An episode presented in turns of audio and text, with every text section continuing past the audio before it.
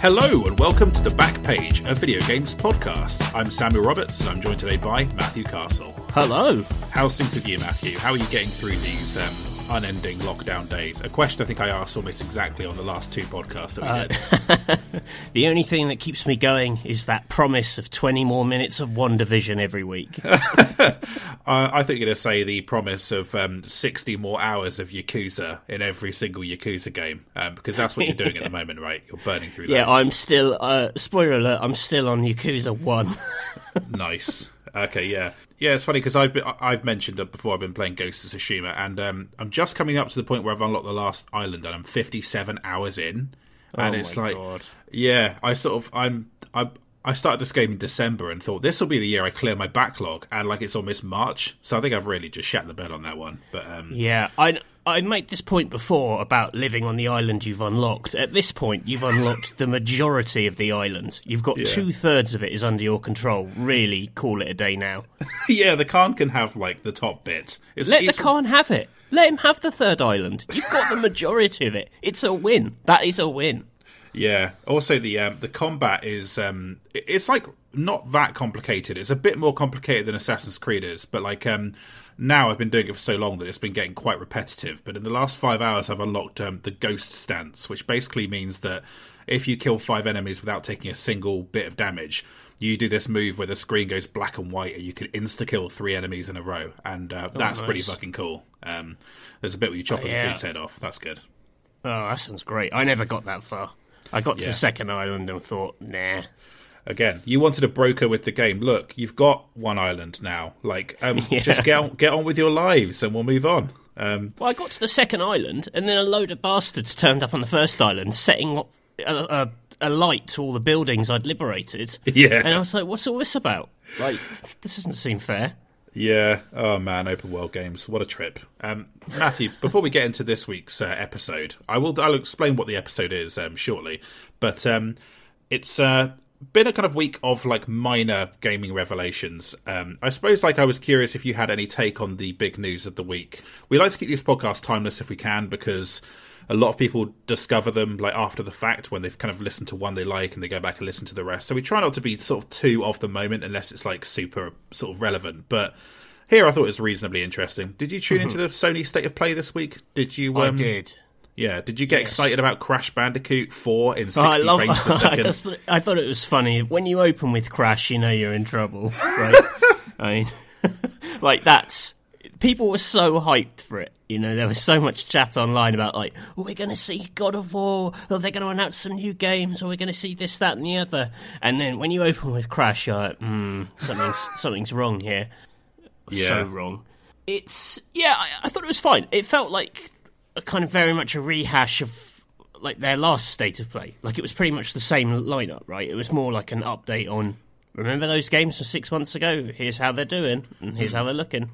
Yeah, it began and ended with uh, games that you can already buy and play on your PS4, which I thought was like bold. But um, Yeah, yeah, I, I mean, saw- uh, we we have said on this podcast like that is one of the appeals of PS5 at the moment is just playing all the games you liked from the last gen, but like very shiny with nice frame rates.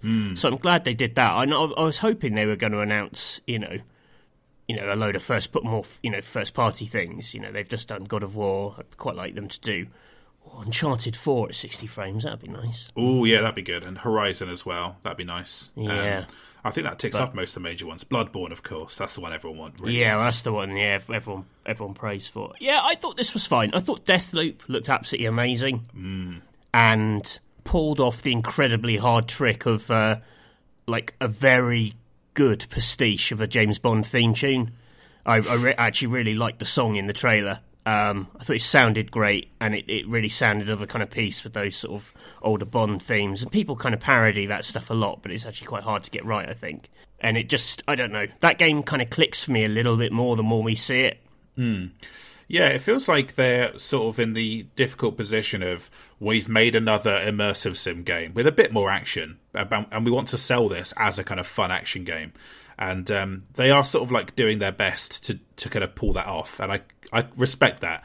I think it looks really good, but it, it does look like it's got a lot. It shares a lot of DNA with Dishonored, right? Like um, the movement Yeah. and the combat, which um, you know is no bad thing for me, but has always traditionally seemed like a hard sell to a sort of mainstream audience.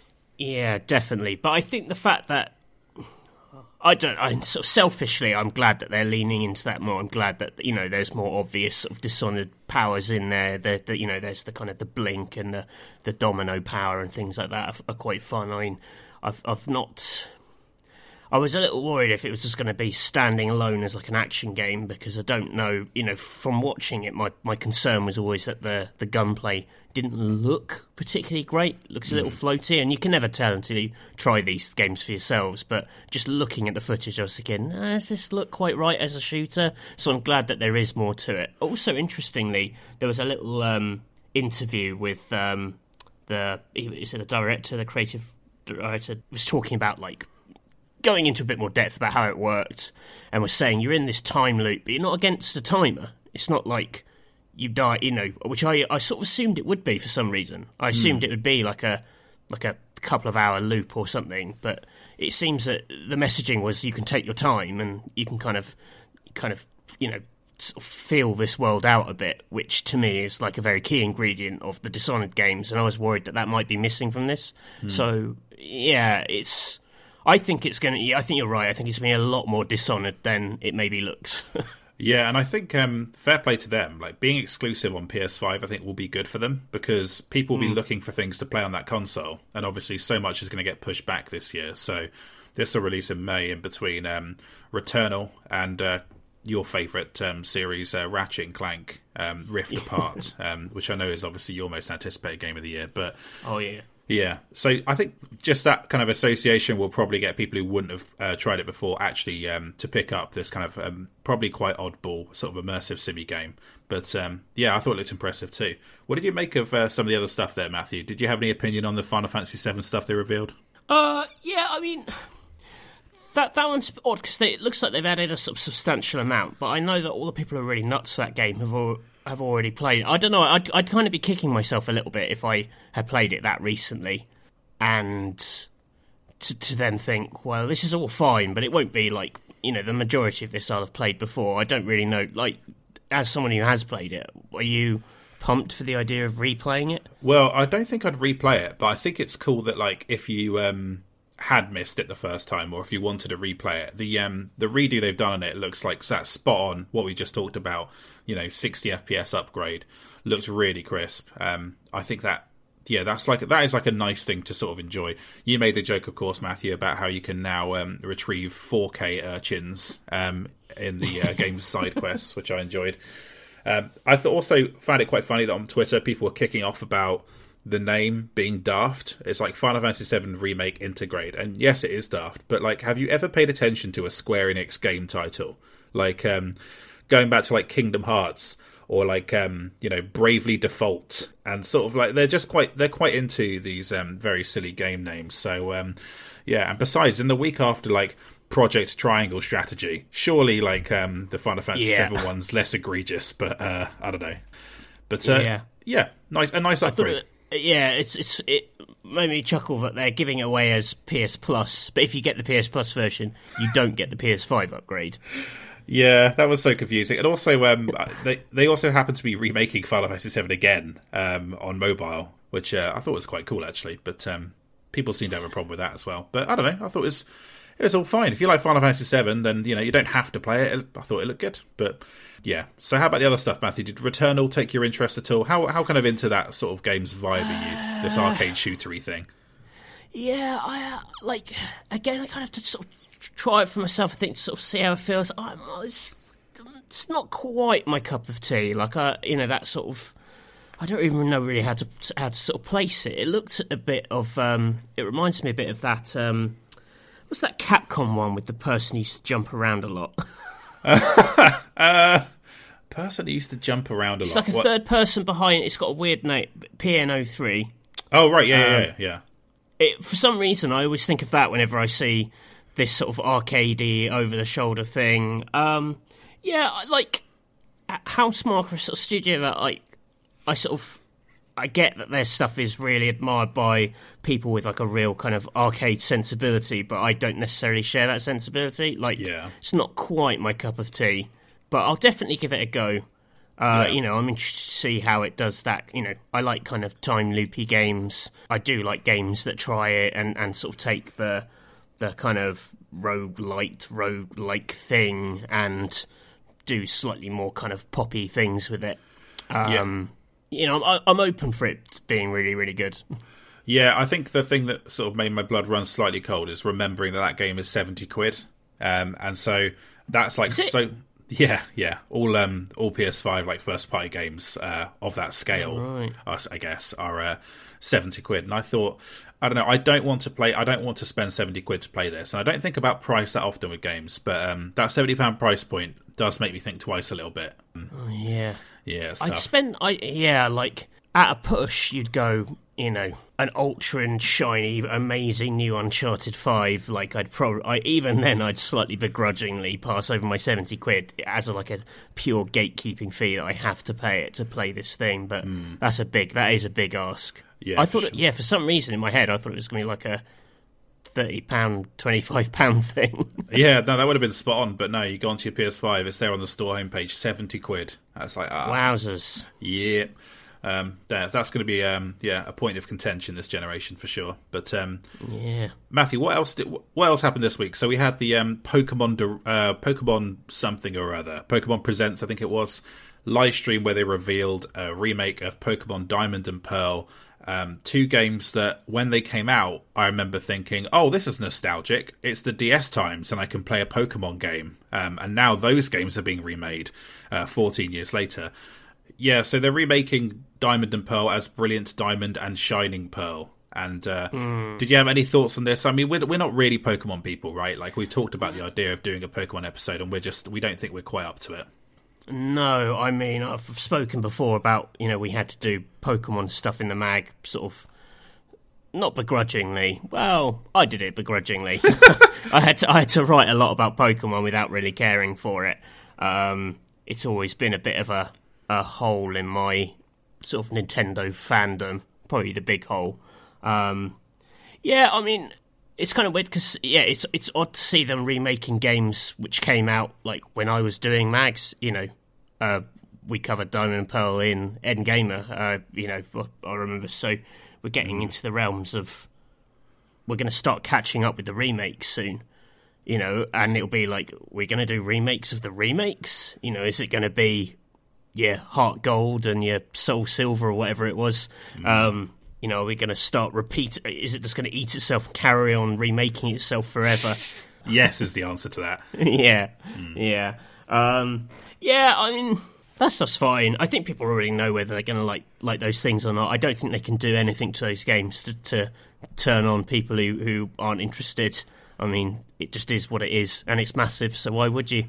What did you make of the the new Pokemon? Yeah, so Pokemon Legends Arceus or Arceus. I, I, Pokemon fans, I'm sure, will be tearing their hair out hearing me say that and not knowing the difference. Um, my little brother has explained to me what this Pokemon is before. It's like the god Pokemon, right? And it's like um, I don't know, in the kind of realm of Pokemon mythology. I suppose it sounds vaguely interesting, but to to me, from the outside looking in, it looked like the Pokemon version of Breath of the Wild. So it, it was the more interesting of the two things they revealed. What did you make of it?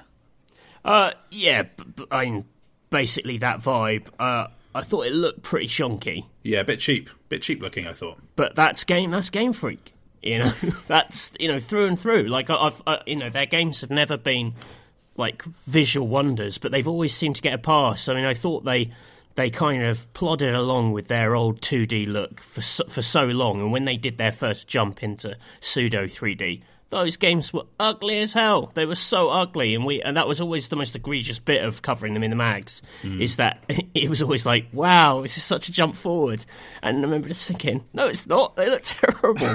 Um, is that the 3DS uh, ones you're talking about there, like X and that and that I think they didn't they bring in a bit of pseudo 3D into the last DS one. I swear, Black and White had Oh yeah, um, yeah, yeah. Black and um, like white. a you go walk town which was city. like a sort of like a it was almost like a t- like a uh, 2.5D like rotated on a plane kind of thing. yeah, that's right. But they've never been they've never been a visual powerhouse. which I don't really understand because those games make more money than like anything in the world. You know, they have so much money to throw at them, and and to add vacuous polish, which is basically what I'm asking for. Um, For a series I don't, like. well, I don't think it would. I don't think it would like change the fundamental appeal of those games if they just actually look nice. Um, uh, yeah, I thought this. I. I just. I don't know.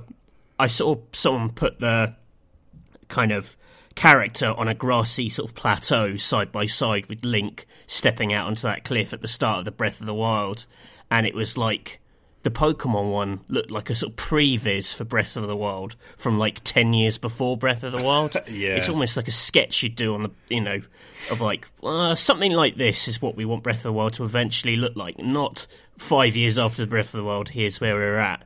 Um, you know, I'm a, I'm, a, I'm a big believer that art design can can carry these things. You know, be, be you know a Nintendo fan. Being a Nintendo fan has never been necessarily about like the raw visual heft of things, but I always think that they're just taking their fans for a ride a bit. I'd be like really, cr- I'd be really cross if something I loved kind of treated me with that much kind of contempt to release something that looked as ropey as it does. Um, but that's why I like other franchises, not Pokemon, because I'm not a fool and will not be taken for one by Game Freak. brutal.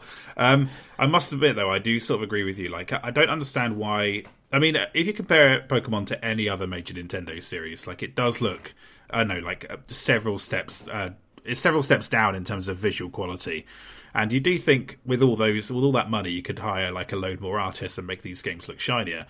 And I think the the problem is that this this seems like quite a bold departure in setting. It's set like um you know you're making the first Pokedex and exploring this um this world with kind of like slightly more historical elements. And I just thought it looked quite boring.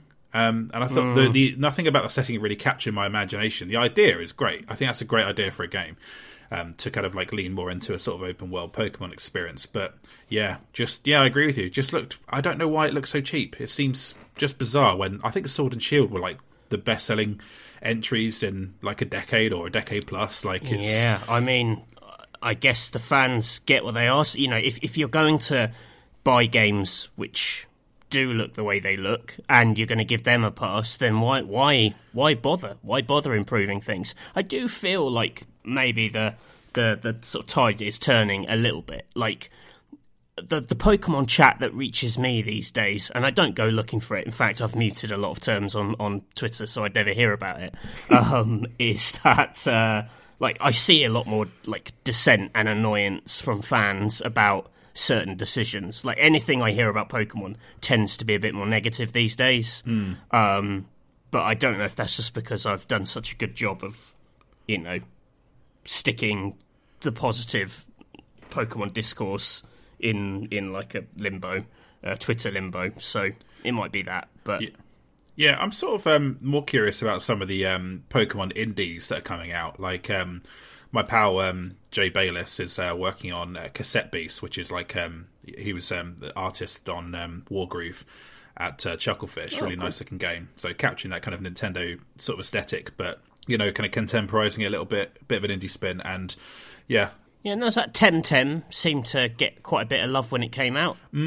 Yeah, I think there's some more kind of like monochrome Game Boy looking ones too. So, yeah, maybe it'll be like um, you know Metroidvanias in a few years, and we'll just be awash with them. But um, yeah, that was the uh, contemporary games chat I wanted to do, Matthew, before we got into today's into today's episode. So, this one then, it's been on the cards for a little while, but basically the premise of it is the trial of Samuel Roberts. Um, I have been uh, buying hoarding games on eBay for like several years now. And it's like a habit I've sort of slipped into, particularly during the pandemic, because you can't really go to a pub or do anything at the moment. So you might you might as well just spend your money on complete horseshit. And I know a lot of people are sort of doing this. I don't buy like loads of really elaborate, expensive stuff, but I do buy a lot of like what the fuck kind of purchases. And I thought it might be fun to run through like a whole bunch of those in a row, Matthew, and then you kind of Yeah. deliver your verdict on whether I go to some kind of like games prison at the end of it or not. Um, Yeah, yeah. Basically, it's as well thought out as that. games prison.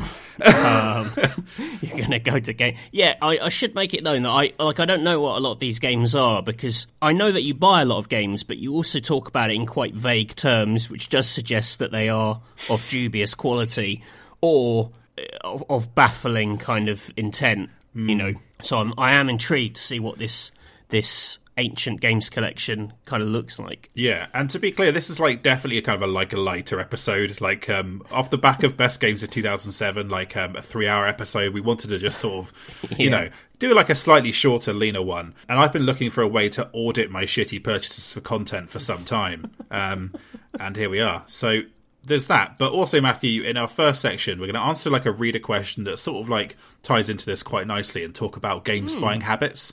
So yeah, we've just uh, we talked for a little while there. So why don't we take a short break? We'll come back and uh, we're going to talk a bit about uh, games ownership and uh, the idea of a kind of pile of shame, as it were. Yeah, let's do it.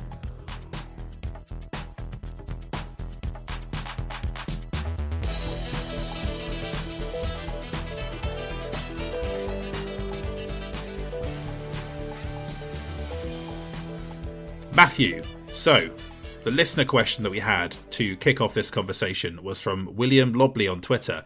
We already thought of this idea a little while ago to put me on trial for my shitty game purchases, but this tied in quite yeah. nicely. So we thought we'd talk a bit about sort of game ownership. So, um, hey chaps, love the podcast. Quick question.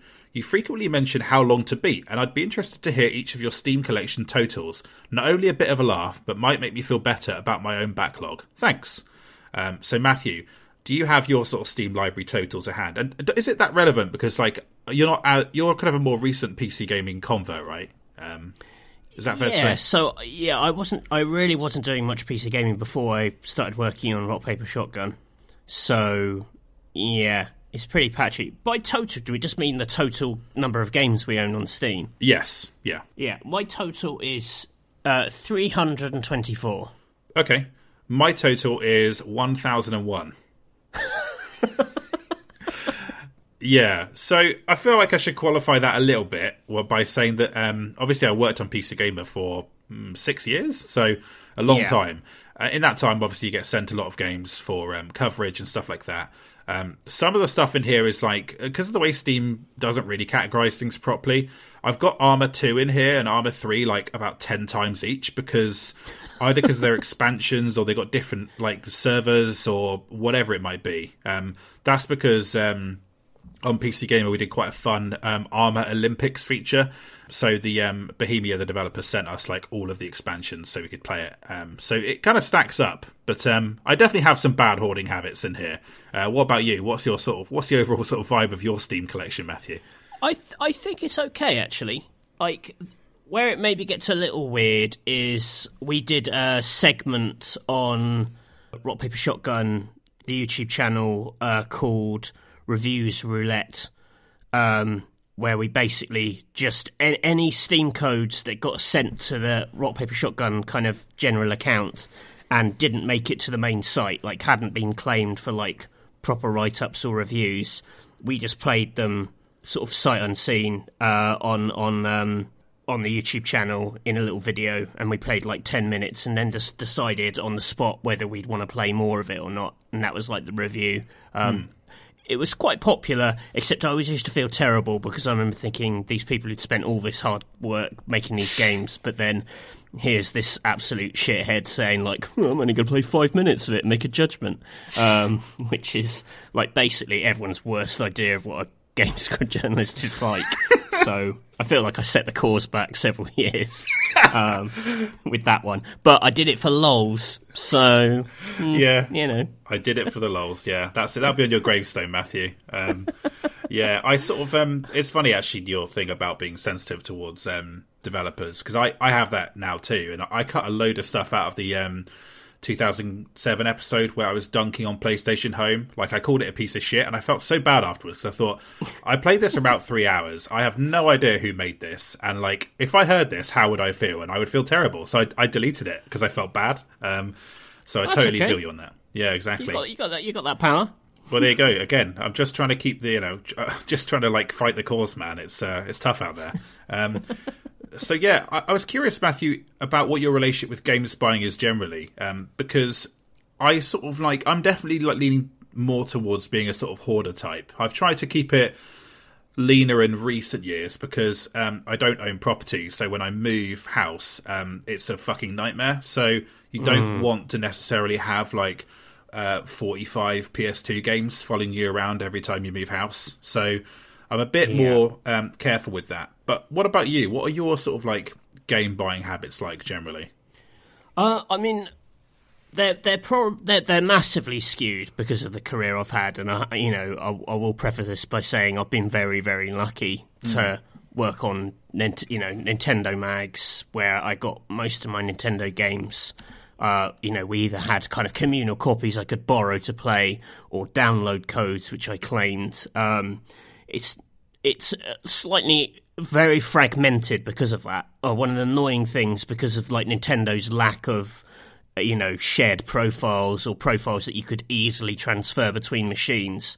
You know, I've amassed over the years several like a 3DS which has got like three games I like, another 3DS which has got like 10 games I like, you know, uh, an American Wii U which has got this on it, uh, two UK Wii U's which have got that and that on it. So, it, like, it's a bit of a nightmare. It's mainly digital all over the place. I have to turn everything on and plug everything in to find anything. So, my Nintendo collection is basically a massive bust at this point. Um, I'd say the games that I own the most of are probably 360 games because I didn't get them for free because uh, you know I had to buy them because I was on Nintendo Mags at the time. I didn't have a, a PS3 until late. I've, I do have a PS3 now, but I think I own Uncharted two and three, and that's it pretty much. So, Last of Us as well. Yeah, no love for Heavy Rain or Beyond from Matthew Castle. Um, so I've got quite a good 360 collection. I a lot of them. I don't know if this is terrible. I, I've only got the discs. I throw away the boxes. I, I just don't want the I don't want game boxes all over my house. I'd much rather have books now. Um, I've I've I've got loads of books, and my book collection is growing faster than any other collection. I used to be a DVD fiend um, in my teen years and early twenties, but that's turned into books now, and I just think it's classier to hide the games and put the books out. I want people to come in and think, "Oh, he's a bookish fellow," rather than what are all these six out of ten 360 movie license games. Wow, That's yeah. not really the vibe I want to give out. Yeah, you would rather have Japanese crime fiction than uh, 50 Cent Blood on the Sand, is what you're saying. In, yeah, uh, that's the th- that's the thing. You know, there's a big difference when someone comes into your living room and they're like, "Oh, uh, Dickens anthology," and if they come in and think, "What's Blazing Angels?" um, so that's the kind of distinction I'm trying to make. I'd much rather the former reaction. Yeah, uh, that said, Matthew, if I walked into your house and I wanted to find a DVD box set from 2006, let's say I wanted to watch like Nip Tuck season three, I feel like Oh I'd, yeah, I'd probably find that in your living room shelves somewhere. yeah. Basically, I, I I feel like my living room is also the back end of most movie streaming services. if uh, if like all the things that came to Star recently on Disney, and everyone was like, "Oh wow, all this stuff! I haven't seen this for years." And you're like, "I mean, that is just what my living room is." So you know, Alias, last whatever. Yeah, I mean, a very particular window of like. Like 1999 to maybe 2008, I got you covered. yeah, yeah. Um, you do also have a lot of Switch games, but I was wondering, do those belong to Catherine? Because you got like a massive Yeah. like Switch collection in the like those shelves in the top right hand corner of your sort of living room. Yeah, Ca- Catherine's a more got a more traditional game collection. She does have, yeah, she she keeps the boxes and things. Um, I'd say like ninety percent of my games are digital codes from like reviewing things and and whatnot. Um, the few boxes I've, yeah, I'd say the few boxes I do have are, are things that I've specifically had to buy because I couldn't get, you know, I couldn't convince anyone to let me do it as freelance. So, for, rather cynically, most of my like the things I go after freelance stuff I I, I don't want to buy, Amazing. Uh, which is terrible. It's terrible. So if anyone gets like an email from me sniffing around, that is very much the motivating factor. Well, I don't know. It's more like um, I suppose it's good in a way because you're genuinely interested in playing the game. So you, um, you by reviewing it, uh, have an actual curiosity about that thing. So uh, I'm probably working too hard to defend you there, Matthew, and uh, I, I should I should simply be calling you out. Um, but um, yeah, so for me, it's quite different. I did actually have a massive clear out when I moved from Bournemouth to Bath in 2013. I got rid of a lot of 360 games. Either just uh, most cases they're all like um, they've all got these labels on the front that say like promo copies, not for resale, because obviously I got them through work. So they actually just have to go in the bin. Yeah, like I've got quite a lot of those still kicking around. Like um, I, I tend to hold on to the ones where I think, well, people will probably never port these to other systems, like um, uh, Syndicate by Starbreeze or like Shadows of the Damned. You know, yeah. um, yeah. So uh, or where like the 360 version's like the best one, or um, yeah, or or- or it's just a, a fucking really weird game like 007 Bloodstone, where I just seem to still Right. have it for some reason but yeah, I sort of um, I must admit I've gotten slightly more into like games collecting in the last few years. Like not in the sense of I will buy every single game on a format, which um, the retro gamers editor Darren Jones would do. Um, and Right. it was like it was quite a thing to behold, but also like he owned a house, so it's a very different sort of story. Um, that house must be stacked with games. yeah, it is. It's um, yeah. I imagine it's like a, a very valuable. Uh, I won't. I, I won't say where he lives in case like robbers start ca- casing the joint. But um, but yeah, I think doing this podcast as well has naturally made me a bit more interested in like a, a- that particular period of time. So I've sort of focused on collecting like kind of GameCube games and then also like DS games and PS3 games a little bit. And I think that actually interest in those formats is going up because some key games I've been trying to get hold of. I've seen the prices rise in real time. Um, so Oh, right. yeah, so, s some some of your favorites as well, actually, including like Ghost Trick, for example, um, a game that I almost got for about twenty five quid like three or four years ago, and now sell, can sell for like up to hundred pounds plus uh, a copy of that. Really? Yeah, yeah, and um, Okamiden, that's another one, the sequel to Okami. Oh my god, I should sell my copy of a Ghost Trick and a Kami Den. Yeah, I mean, you know, if you ever need to like put your kids through um, university or whatever, then um, you know that's an option. yeah. Yeah, I think it's um I think that's probably a natural result of like our generation having disposable income and being like, well, I'll just um I'll just hoard this stuff that I wanted when I was uh, a bit younger or whatever. But it's not really healthy. As we'll get as we get to like my list of games, you'll understand that sometimes it just results in poor decision making. I had a, I, I had a, a, funny thing with with um, eBay in that years ago when they did Borderlands 2, I think it was 2K made these Borderlands 2 top trumps as like a I don't think they were a promotional giveaway. Like they were maybe part of like the press pack but they were like hmm. formally done. They were made with top trumps. And I remember look, at the time thinking one day you know, top trumps are like a very collectible thing, and I thought these are ultra rare, like they're literally not sold. These Borderlands top trumps are going to be worth loads, and I can't remember how it came about, but like we, were, I think we were on OXM at the time, so not even, you know, we weren't even covering Borderlands two, but I ended up with an envelope of, of about. 20 packs of Borderlands 2 top trumps Right. and I, I genuinely convinced myself that they that this was like basically like owning like Amazon shares in like 1992. Bitcoin. you know. You were there with Bitcoin at the start, you know. Yeah, and this was it. You know, you those stories of the people who lose their hard drive and, and they're like, "This hard drive was worth two million now in Bitcoin, and if only I could find it." Yeah. I thought this bag of Borderlands 2 top trumps is going to be worth like a hundred grand in like 10 years. So I had to take them with me through all these office moves. And every single time I was moving offices, I'd get to a point where I found the Borderlands 2 top trumps. I'd check in on them and they, they weren't like, they weren't worth anything on eBay. And I was like, well, maybe it'll kind of check it. And just after, after a while, I remember just eventually getting to the point of just like, ah, screw it. I just can't be bothered. I think I left them in like the future games cage when I left OXM or something. So maybe they're there as like like hidden gold. Someone will dig it up and it'll be worth a fortune. Well, like in the walls of Key House, they'll find uh, Borderlands Yeah. top trumps.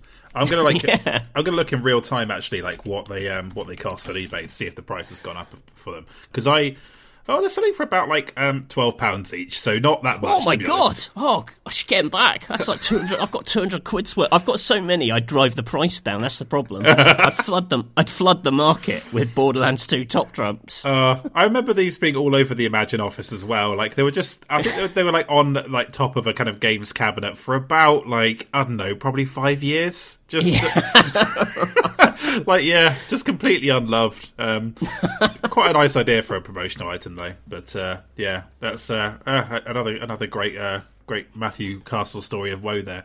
But um, yeah, so you don't have that sentimental attachment to sort of physical games, then Matthew. Do you think that's like instilled in you from just being on NGamer or um, OXM, where like your your game ownership's a bit fragmented, like you say?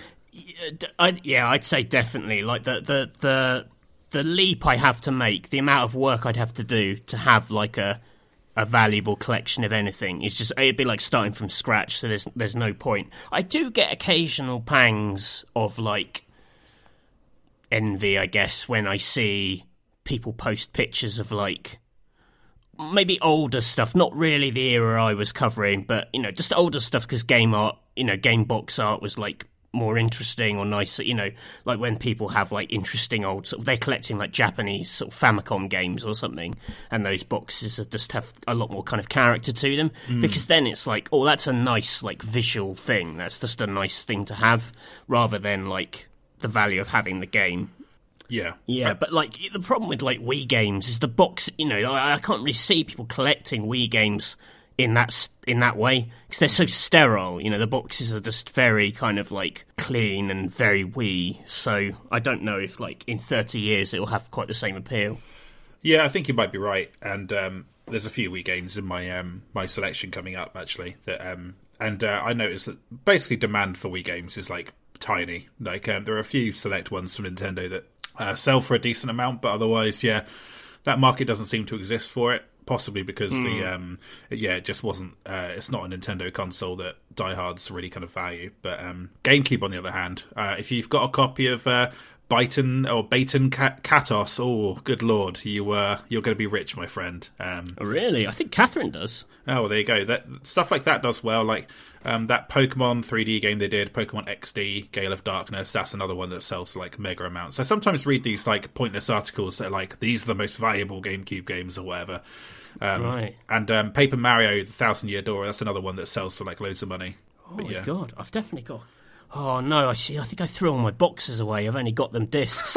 Well, that's good because that is a game you genuinely love, right? So you'd want to hold on to that one. Um, yeah, yeah. Uh, okay, well there you go.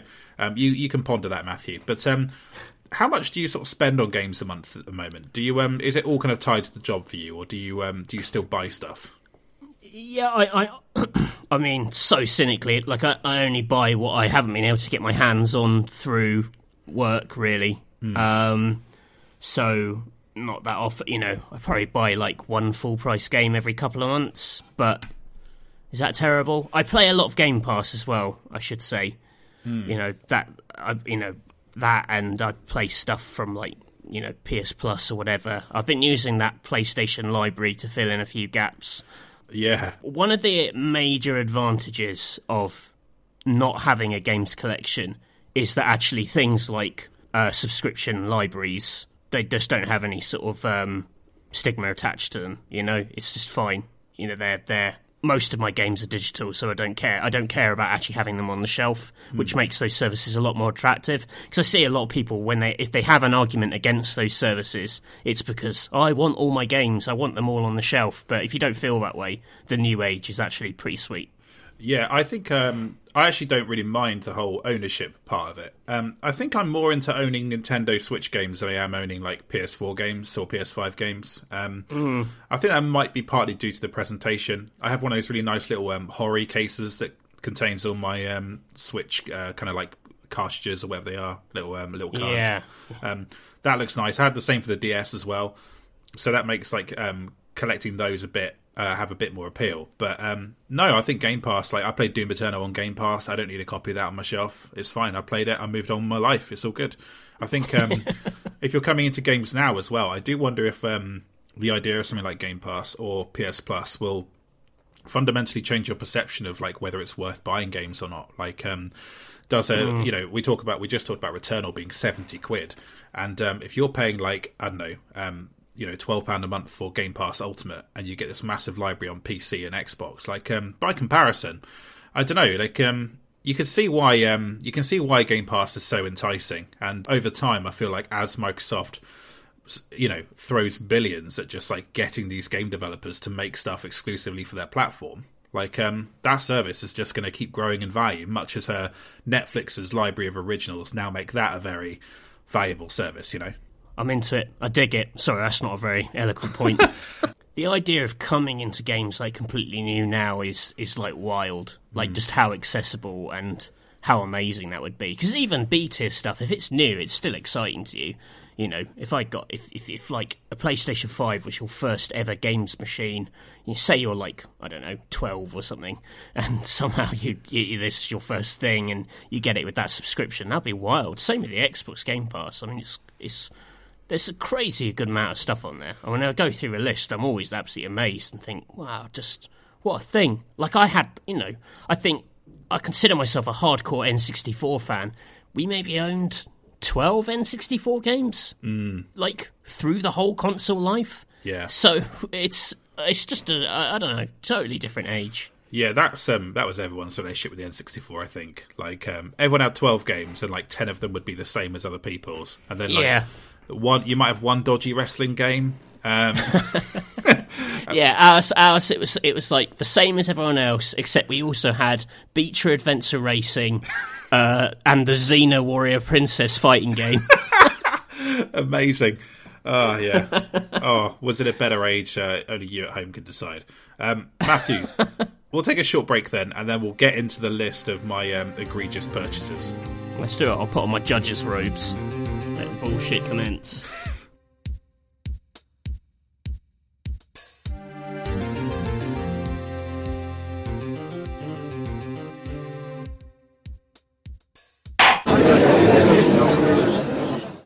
Matthew, welcome to Games Court. Wow, look uh, the, who's look who's on the, uh, the, the the list of jurors. We've got Wario, um, we've got Tails from the Sonic games. Um, Yeah. We've got um, uh, that lady from um, Puzzle Quest. Uh, there's a lot of people here. We've got one of the blocks from all here. Tetris. Yeah, um, the square. uh, listen, why are you welcoming me to Games Court when you're on trial? yeah, that's a good point. Actually, why don't you welcome me? To I love the Court? idea of a court where like the murder suspect is like, "Welcome, judge." Yeah, sorry. Why judge is why like, "Oh, I don't know what, don't really know how to deal with this." It's quite Um, a power play. I suppose I was kind of picturing it like the Phoenix Wright version of Law, where the judge is like slightly baffled and bewildered at all times, but then um, other people are just sort of hijacking it. But oh yeah, you do. You do have the witnesses who like just take total control of the situation. So you're, you're going to be one of those troublesome witnesses, are you? Uh, po- possibly, yeah. I might just like um, like that guy in um, the second Phoenix Wright. I'll have my little like wrist phone out and start calling someone halfway through. Um, well, I, I look forward to breaking you and seeing your hair explode into like a thousand different angles. yeah, and then I start swishing a glass of wine around when you know that I'm evil and uh, guilty. yeah. So Matthew, I suppose like you should welcome me to Games Court then. Um, to Yeah. why why am I here? and What's going to happen? You know. Uh, Samuel Roberts, you are here in Games Court. You stand accused of wasting your money, I guess, on bad pre-owned games that you've bought online, and uh, this is the, the court of good taste. Uh, you will be judged by one of your peers, me, and uh, yeah, basically, I'm going to decide whether or not your games collection was worth it or not. And, I, you know, hopefully we'll get into the psychology of a twisted criminal or a game collecting genius. Yeah. We'll find out. Um, basically, I'm going to decide whether each of your purchases was good or bad. People may be wondering what power I have to decide this. Uh, it's just, I guess, invested in me by the, the court, I, I guess. Uh, and yeah, we'll add them up at the end and see if it, you're more good than bad. And if uh, if it was bad, uh, you're going to be executed. Wow! Wow! Executed. Okay, that's Well, it's the Ace Attorney system where it's all like really fun and lots of comedy, but the threat of like death hangs over the whole thing.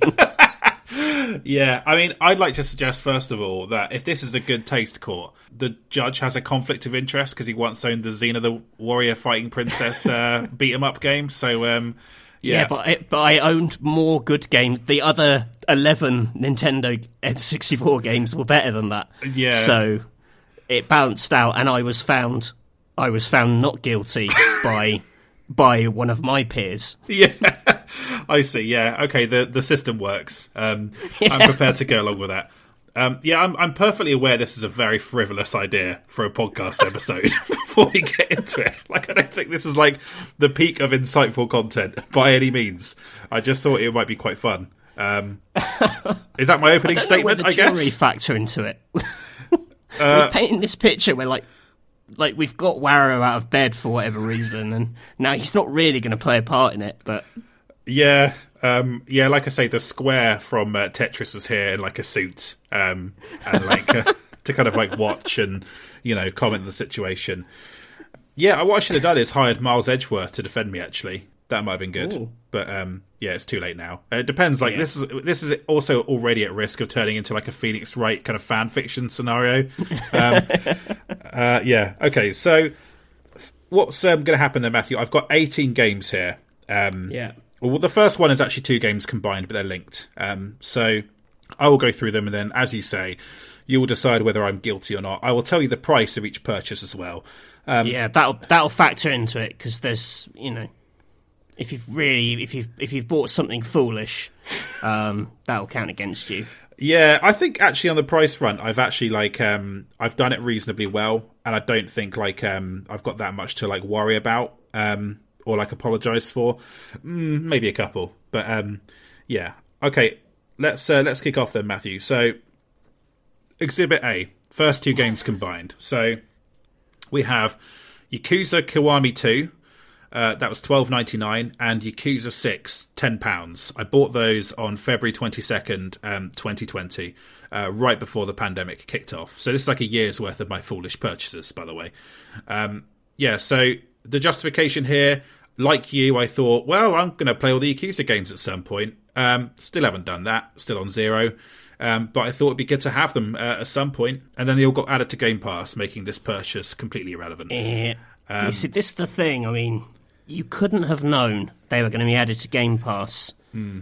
But uh, it's a tri- it's a tricky one this because I, I, I haven't I haven't played I haven't got to two or six yet in my in my playthrough uh, because I'm as as mentioned earlier I'm only on one um, so I've got a bit of bit of time to go yet. I mean this is this is tricky because like the idea of buying into this series that makes sense. They're very popular. They're they're, they're good games, widely held to be good games. I'd say that's they're quite new games to buy pre-owned like, Yeah. online. They are, but I'd say Like, it's not. It's not like they're they're des- It's not like they're hard to find, or No. they run the risk of going like vanishing.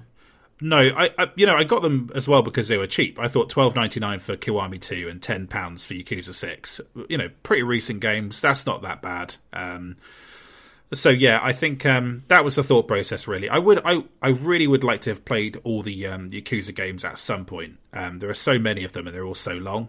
But we're planning a Yakuza episode down the line as well, so um, I can sort of partially argue that it's uh, it's for that. But um, yeah, overall, then Matthew, do you think they're like? Do you, you kind of sound a bit on the fence about these two? Yeah, I mean, if you bought them now, you, that would be mad because they're on Game Pass. But you bought them before Game Pass, so that doesn't factor into it. Good intentions, good games. I think these are a good purchase. Oh, thank God! Like, uh, yeah, you just sort of bang the hammer, and then the, everyone starts talking in the courtroom, like in like, Phoenix Wright. "No, no, no, no. Oh. Oh, no, no, no, no, no, no." Yeah, that's true. Maybe you should also just shout. Uh, oh no, you're the judge. You wouldn't shout objection. Um, we need another person for that. Maybe we'll bring Catherine on at some point um, to be Phoenix Wright. Um, anyway, yeah. So It's off to a good start. You're currently. I'll, I'll let you in on something. Currently, you're not being executed. Oh fuck! This is uh, exciting stuff. Um, man, maybe I'll make it out of this alive. We'll see. But they counted as one, not two purchases. Yeah, I think it does because they were the same day at the same time. So um, Okay. yeah, that's fine. Okay, so Exhibit C then, Matthew, is um, the last story on Wii. This was forty three pounds, the most expensive of all the games I bought here. because it's quite rare now. Um, it's like harder to get hold of, uh, and it's um, uh, this I bought on the 12th of May 2020. So we were quite deep into the pandemic at that point, and um, Yeah. I couldn't go to the pub, so I thought I'll just buy like a, a Wii RPG. I probably won't get around to playing, um, but that I'd quite Have like you to played own. it yet? Nope, I have not. Um, it's still on the shelf, uh, but I have good intentions. You know, like um, if I can find a way to sort of clone myself, then um, I'll get my younger self to play this game and have opinions on it. Um, but um, Okay, we're gonna have to get we're gonna have to get in a uh, expert witness here to tell us whether cloning technology is currently at that point. Yeah, um, who would so I that- don't know that it is. who would that be in um, Phoenix Wright? Would it just be like a some fucking like clown who's a pervert or something, and he's actually like a, he's actually like a genology expert? Yeah, basically.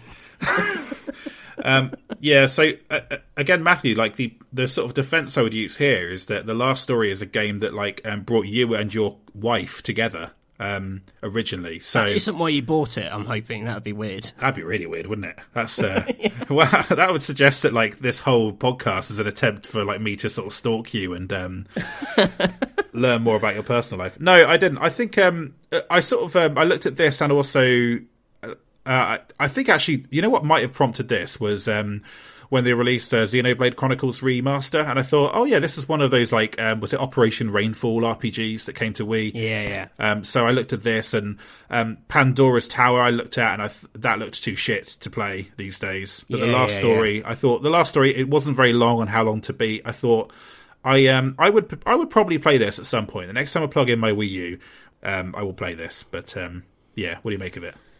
Yeah, I mean, like you say, it is the game responsible for my marriage, uh, so that's that's good. That works in its favor Um, that's a big tick. Um, I think I actually think this. I think this is a sound purchase. This isn't a game that's going to like live on again anywhere else. I'd be very very surprised if this ever resurfaced. I just don't think it was popular enough. But it is good. It's an interesting game. Um, it's an interesting artifact as it's like you know, probably one of the, the least known or probably the, the least played Sakaguchi sort of JRPGs. Um, so that mean I think it, it ticks a lot of boxes. It's an important game in that sense. It is a good game. I think you will enjoy playing it. It's got some interesting ideas in it. I think this is a good purchase. Wow. Okay. Cool. So a two for two. I mean, um, you know, I don't get too excited yet for those hoping that I don't get executed. Um, we got a, we got a long way to go.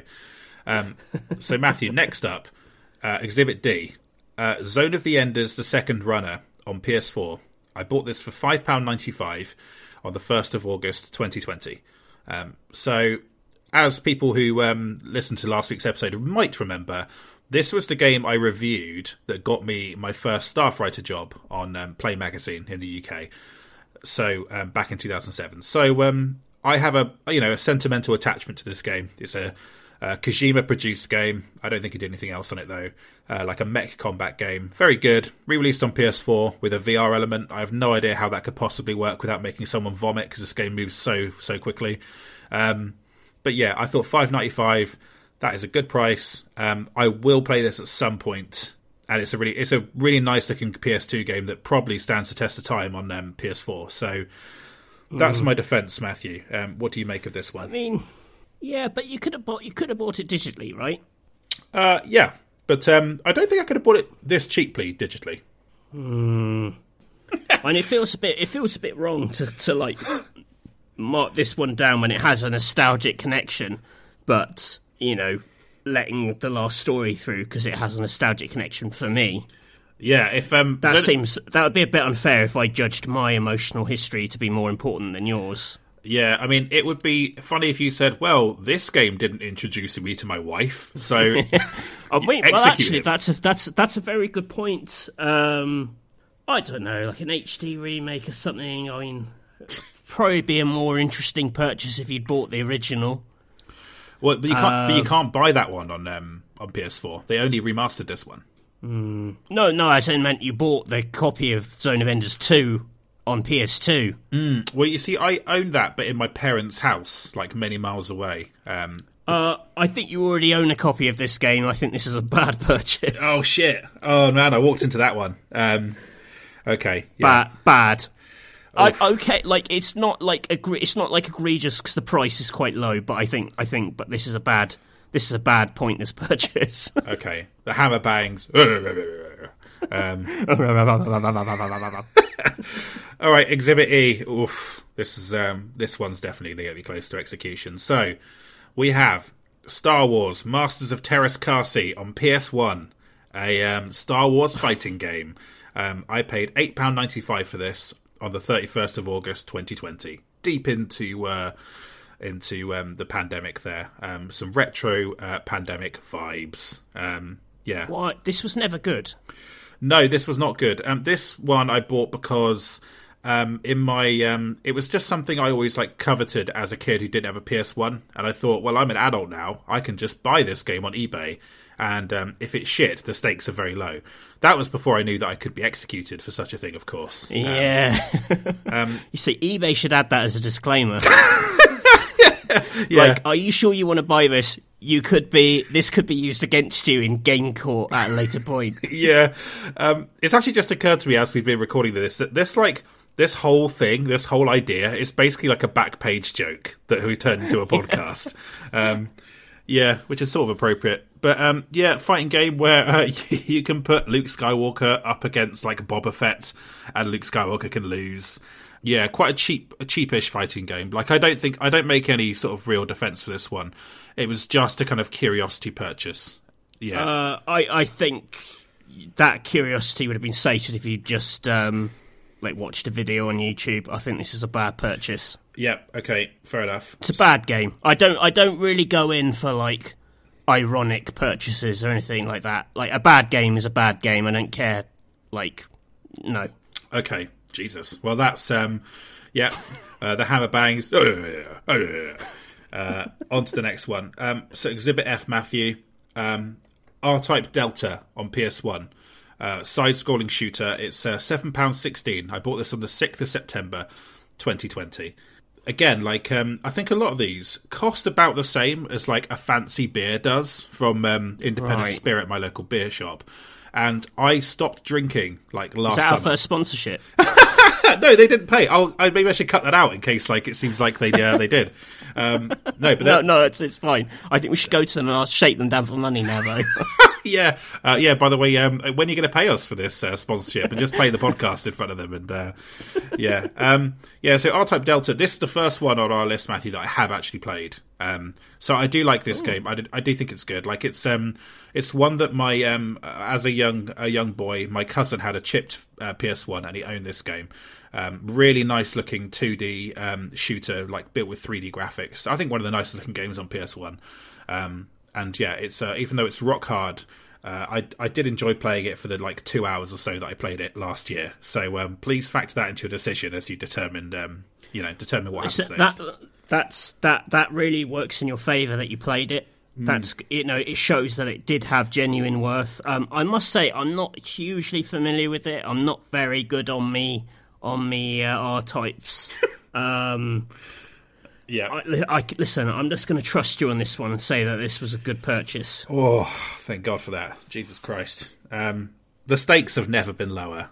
Um, okay, uh, so Exhibit G. I wanted to say, after the Star Wars one was considered bad, a very badly rendered Chewbacca stormed out of the court in uh, in uh, disagreement. Yeah, that's He left the he left he left the jury box. I think it was Chewbacca. It could have been a Han Solo. We just don't know based on the graphics. amazing. All right, um, Exhibit G. Um, this this one's going to be interesting because this could go either way. So, um, it's Mad World on the Wii. This was three pound ninety four. I bought this on the sixth of October, twenty twenty. Um, yeah, so Mad World was one of the um, games that Platinum made with Sega when they were first founded, and uh, I assume Mad World, that Mad World was um, of some significance to uh, you in your NGamer days, Matthew, because it was one of the sort of hardcore Wii games that were around. Um, do you remember much about this one? Yeah, yeah, we are incredibly excited to see like awesome people making something that looked awesome. Um, or actually looked quite bad on the page, Mad World. Like I liked it in motion. It never looked fantastic when you took screenshots of it. It was quite hard to make this game look brilliant on the page. I thought. Um, Black and white, kind of like um, black and white, but the blood was red, kind of like um, yeah. Yeah. Um. yeah. I, I think I actually think this is a this is a good purchase. You know, um, like platinum. You know, you're you're a fan of platinum. The idea of kind of owning their kind of work. They're they're they're, they're a they're an interesting sort of studio whose work I could foresee people wanting a full collection of. Mad World's an interesting one. That's quite cheap for for what is still quite a good playable game. Like you'll have fun with it. Um, my problem with Mad World is like it was never like it was good. It was fun and it was sort of funny and and, and like but but it was never never quite delivered the kind of the full the full package. So actually this this makes more sense I think as a pre-owned game than it would have had as a new purchase. So I think this is okay. Yeah, I wouldn't have bought this if it was more than ten pounds. Like um, this, this came Yeah. from an intense period of like me just seeing which we, which of the good Wii games do I not have, and should I try and pick them up? Um, because no one really Yeah, cares about is- games. This is definitely an interesting Wii game and interesting is like the backbone of, of most pre-owned games collections I would say. Yeah, so um, it was never quite like Bayonetta in terms of like its critical reception No, as well. no. Um, but um, yeah, that was um, uh, sort of similar. That was like part of the, the thinking actually, because I do also own um, Infinite Space, a game that I know that you um, you're like one of the only people in Oh, the I world. love who- Infinite Space. Yeah, yeah. So you know, uh, Platinum they you know, they made some cool stuff when they first launched. Did you buy Infinite Space pre-owned? Uh, yes, but not this year. I've owned Infinite Space for about ten years now. Actually, um, yeah, Oh, right. um, I've played it. See, but that would have been dense. that would have been an easy, good purchase, but alas, That's another one that I think is actually incredibly hard to find on um, on uh, eBay. yeah, yeah, Yeah. So um, yeah, I think um, that's a cult classic. Absolutely, yeah. I, c- I could I called that when it was new. you were like, this is going to be a cult classic. No one will buy this, but um, good lord, uh, yeah, Yeah. um, yeah. So yeah, Mad World. Then Matthew, that's um, that's worked That's in my favour. Okay, good. I think this next one's going to be an easy sell as well. So Exhibit H is um, has uh, is Chewbacca come back into the courtroom or is he just is he gone? No, he's still cross. Okay, fair enough. Um, but the um, the square from Tetris had to take a call from his wife. Um, so uh, Yeah. yeah, um, slight recess there. Um, so Exhibit H is uh, Ghost Squad on the Wii. Now I bought this on the sixth of October, 2020. So this is long before our 2007 podcast, where it came up in your top ten. Yeah. Listen, if you've listened to our 2007 podcast, you'll know where I stand on Ghost Squad. It was one of the best games of 2007. It's one of the underrated Wii games. It's a great light gun shooter. Um, since that podcast has come out, I've seen a person of good taste, Ashley Day, um, agreeing that Ghost Squad is excellent. Also, Simon Miller. The Ghost Squad kind of crew is growing by the minute. You, you, Oh. you don't call them the Ghost Squad Squad. That seems like a missed opportunity to me. Oh well, I'm I'm not that sharp on, on in the morning hours when we record this podcast. Um, but you are welcome to join the crew, the squad, the whatever. Um, as an owner of this game, this is a good game. This is a good purchase. Yeah, two pound fifty delivered to my house. At that point, how oh is it even? god! I mean, that's. I mean, that doesn't feel right, does it? Yeah, I mean, how is that even like worth it for the people selling it? You know, like it's sort of. I would rather Yeah. you wouldn't if someone paid me two pound fifty to go to the post office, I wouldn't do it. You know what I mean? Like, never mind, like send them a game. Um, That wouldn't get you a quarter of a chicken sheesh wrap from the kebab house in Bath that I use on, sometimes on Deliveroo. But you will play Ghost Squad for a lot longer than it would take you to eat a quarter of a chicken sheesh wrap. and it would, um, yeah, it would have less, um, wreak less havoc on your intestines as well. I would guess. Um, Well, Yeah, and it won't make your hands smell of garlic as much, okay, unless unless something's gone very wrong. yeah. So, um, yeah, that was uh, two fifty. That was well worth it. Um, I oh yeah, for sure. Yeah, so that is one I've not played yet, but I definitely will play. Um, in fact, like uh, I have actually plugged in my Wii U since we um, had our Mario conversation with Catherine, so it's on the cards. Um, next up, then, Matthew. Found the plug. You found the empty plug sockets, did you? uh, yeah, I just had to. Uh, uh, I just had to unplug about like five different, more essential devices in order to um, to make it happen. To uh, Life support machine. yeah, in order to facilitate an unsuccessful console from Nintendo that was um, very Sorry, Gramps. I wanted to play Ghost Squad, uh, ironically, which you have now joined. Uh, I love this idea that like I um I'm recording this podcast with my like grandpa who's on a life support machine in the same room as me. That's so fucking dark, Matthew. man, your lockdown must have been raw. It's been a tough year. What can I say? Um, you know, I, and I told my grandpa, look, uh, grandpa, like um, buying Masters of Teräs Käsi, it might be the only thing that makes you better. And he was like, oh, do what you have to. Um, yeah, but uh, yeah. Okay, Exhibit I then, Matthew. Um, the Grand Theft Auto triple pack on the original Xbox. This was ten pounds. I bought it on the twenty third of October, uh, twenty twenty. Um, which I can't remember if this was when we were in lockdown again. Who knows? Last year was basically a one big lockdown. But um, yeah, so this was uh, the original GTA games. I've I feel very strongly that GTA needs the original radio stations in order to be the games they were, and all of the newer versions of Vice City um, and San Andreas strip out some of the music, and I. I don't love that, and I've still got um, an Xbox 360 which can play all of these games backwards compatible. And while I'm not sure when I will ever play them, um, San Andreas is the most likely one to play because I never finished that one. Um, this is why I bought these, so I could play GTA as they originally were, with all the radio stations intact, um, on my HD TV. Um, what do you make of it? I mean, I was going to say, you know, the fact that you can still play them, I mean, that's a pretty good argument for owning them. You know, the music thing, I, I, I, I guess I, was, sort of- I, I had the, an awareness of that in the back of my head. But that's quite a big, yeah, that would be quite a deal breaker. So the idea that you're, you know, this is a pre-owned purchase as uh, preservation, that's it. Yeah. I mean, you can't really argue with that. Yeah, Yeah, I know. God, I was hoping these games were all going to be really bad, unwise choices. But I actually think this is sound also. Yeah, so in this case, like you know, I, I wouldn't write a wanky op-ed about this, right? But like um, when they took uh, 1979 by the Smashing Pumpkins out of GTA 4, in my head I was like, oh, I have a really strong memory of like associating the game with that song. And I get that Rockstar probably paid like a 10-year license to have the song, and at some point they're legally obliged to take it out. But I've been playing it on the 360, so it, it it can't be patched, and I can't have that song removed. Which sounds extreme, but like it's actually quite important to me to preserve like the experience as it was because the music would they wouldn't Rockstar would have paid so much for the music in the first place if they didn't think it was fundamentally important to the sense of place in those games. So this is something I feel weirdly strongly about. I know that sounds quite arbitrary, but um, it's it's it's important to me, and I I do love the GTA games, so that was my thinking, Matthew. Um, But listen, that that's that's good enough for this judge. I think this is a good purchase. That's good. Yeah.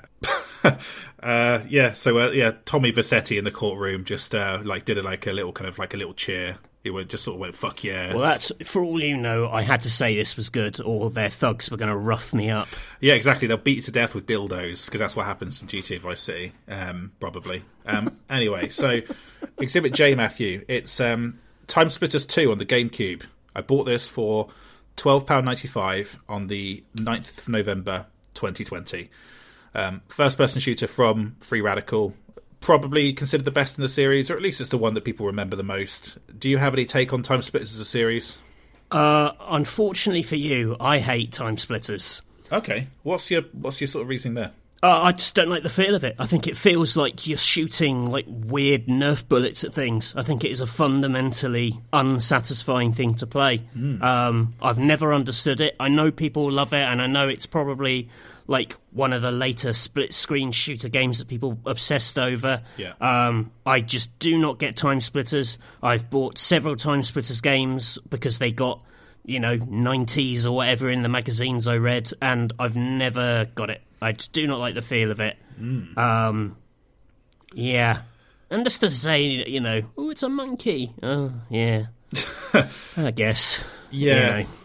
I sort of Uh, well, that's such a but, that's such an unpopular view. It seems terrible to mark this up as a bad game just because of my terrible judge bias. Well, but, no, I, I think I, I know what you mean about the shooting. I don't like, I don't dislike it, but Yeah, I sort of see what you mean. Like the maybe it's something just about how like bullets sound and feel, but it does feel like you're sort of like whomping people with bullets rather than like hitting them. I, I kind of get what you mean in a kind of weird way. But it just, uh, and it just, uh, I kind of, it always felt kind of quite stripped. I, even the, like the campaign, which I know, you know, again has it has its fans, just felt like know, t- almost too arcadey, like too sort of soft and arcadey. Uh, lots of things just running at you, like waves of enemies. I don't know. I I feel like I need to add something to the bad list just for the state, just for there to be some drama in this court. well, you're definitely about to get one after this, so um, yeah, don't worry about Um, it. But, you know what? Listen, I'm going to add Time Splitters to the bad purchases just because I don't like it. yeah, Um, and I feel like there, I feel like it's a readily available game in in pre. It's not like a rare like oh oh, oh my god, watch out, there might not be any Time Splitters too. Um, like I've got a copy of it that you know I'd happily give you. well, there you go. You, you could just say like, uh, you should have asked me for a copy. Uh, You the- should have asked me for a copy of this of this bad game. yeah, ba- bangs gavel. Yeah, I know people on Twitter will be like, eh, "Time Split is good," but you know, I don't know. I, I, this is another one I have actually played on the list. Um, obviously, I've played it before on PS2 back Yeah. in the day, but um, I do think that the campaign is quite flawed in this. Like the changes in setting, I think, even though it's an interesting conceit that you go to all these different time frames, the mission types aren't that interesting. And if people really rack their brains, I, I think they'll struggle to come up with any mission from this campaign that's like classic in the way that a golden eye level was classic or a Perfect Yeah. Dark level was. You know. like, can anyone name a map from tom Splitters Two? Well, I Can do. anyone name? Hmm? I do remember the multiplayer maps quite well. Actually, I think some of Oh, those God are like so. Some of those I don't remember the names, but I remember like I remember the layout of them, and I remember them. I thought were, it was a really good split screen shooter. That is part of why I bought it. So um, when the pandemic ends and I can have friends over, I can I can play this game in split screen if I if I, I mean, wish. well, that to me feels like a future threat. As a friend of yours, I don't want to play this in split screen, so I'm going to say this is bad. Are you saying you're not going to come over and in front of my dying grandpa play Time Splitters 2? who's um you know who's who's having an even worse time since I plugged in the Wii U and unplugged his life support machine. Is that what you're saying to me, Yeah. Matthew? Yeah. I mean, if I was your grandpa, I wouldn't want to like be in a world where people are playing Time Splitters. So All right. Well, the next one's going to be a lot more uh, straightforward. So, Exhibit K, True Crime: Streets of LA on the GameCube. Um, one pound eighty. 12th of November 2020. one pound. yeah, one pound. Yep, this is less than the price of like I think it's about the price of a Greggs steak bake these days. Um, yeah, so True Crime Streets of LA, a You'd literally have you'd have more fun putting a Greggs steak bake in your GameCube. I think.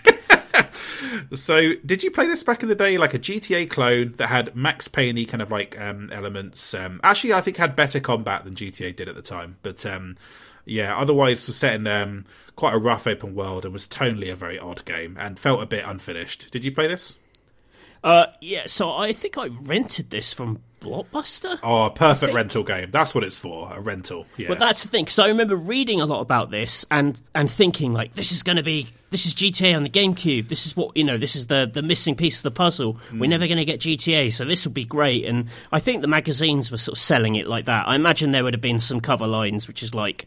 This is like Nintendo meets GTA or something. Um, that's what I would have done if I was been editor back then. Meets Uncharted. Uh, yeah. I'd say this is GTA meets Sonic Boom. yeah. a game which isn't going to exist for 15 years. Um, yeah, this this was bad. Okay. Yeah. That's um. This is like bit- this is this is a game that's built to sound cool to teenage boys, but it's just it's just the whole thing's ropey. Yeah. Okay. So yeah, it was a real kind of like minor nostalgia purchase. Um. Who knows? I might have been hungover that day, but Did it have rappers in it? uh, I think Snoop Dogg was an unlockable character. Um. Yeah. If you went round its massive open world and collected like twenty of these different collectibles, um, which I didn't do. 20 bongs. Yeah, um, and this was right around the time that like um, Uh, Starsky and Hutch, Hutch came out, so I don't know. Um, you know, Snoop Dogg was like a fun novelty figure, I guess. But uh, yeah, okay, we'll move on from that one then, Matthew, because that Yes, one's that's bad. Yeah. That's more like it. That's what this court wants. A bit of drama. Okay, good. Um, there's a bit more to come, so uh, get excited. So, next up, we've got Lord of the Rings: The Third Age on GameCube. I mentioned before that I bought this. I paid um, ten pound forty nine for this on the fourteenth of November, twenty twenty. I bought it because someone on a Game FAQs forum said it was a bit like Final Fantasy X. And to be fair, so did some other reviews. They said it was quite derivative, but I thought a Lord of the Rings sort of JRPG sounded kind of interesting. Um, I bought it. I haven't played it. Your take, Matthew, as the court? I mean, so this is a game. I just don't remember this game at all. Yeah, I think it's like one of the last um, EA licensed Lord of the Rings games, um, which they were actually some of the be- some of the better games ba- based on licenses that they made around this time. But um, Yeah, they were okay. The movie adaptations were okay. They Hmm. were like quite flashy, quite shiny looking. yeah, Um, it's a bit hard to say. Like, oh, I'm just going to put this in the bin because I don't remember it. Seems a bit arbitrary. Um, but then like this whole thing is a shab, so you know like, this is not a real court. no wonder Chewbacca stormed out. yeah, Aragorn just shaking his head in like the front row. I, but you haven't played it. No, it's um again like the the big obstacle here is plugging in the GameCube. Um, you know, it's sort of it, it takes up the slot that is occupied by the Xbox 360, so it's tough.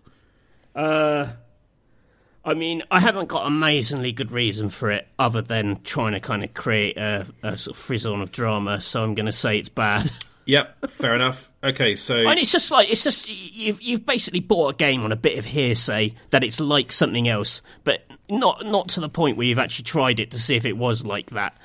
so yeah, it seems it seems like a very wasteful purchase to me. fair enough. Like, also, we're getting um this point we're getting very close to like Black Friday last year, and that is a very stressful period where I can't always account for my actions. So that and True Crime Streets of LA were kind of caught in the maelstrom. We've, we've heard we've heard this defence in this court before, and it, it just doesn't hold up.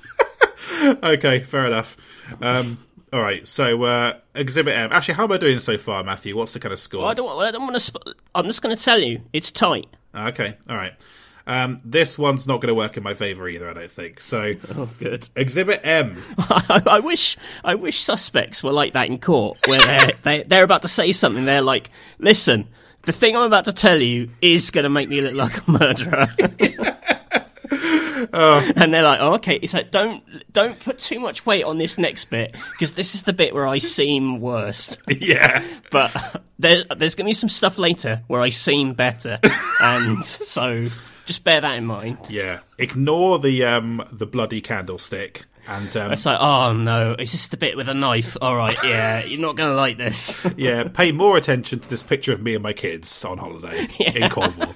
Um, yeah, right. So I don't think this will work in my favour. Exhibit M, uh, the Sly Cooper trilogy on PS3, twelve pound eighty on the seventeenth of. December on 20, uh, 2020. So Oh dear, oh dear. This is a bit like turning up at court and your crime is murdering the judge's daughter. yes, it's exactly the same. Um, yeah, so this is I did I did have the first Sly Cooper game on um, uh, PS2. Uh, it was really good, looked really nice. Well, was it really good? It was. It was like eight out of ten good for the time. Um, sort of like a stealth kind of platformer. I think I bought this because I just bought Ghost of Tsushima, and I was like, oh yeah, what else was it they made that I liked? And um, I enjoyed the Infamous games, so.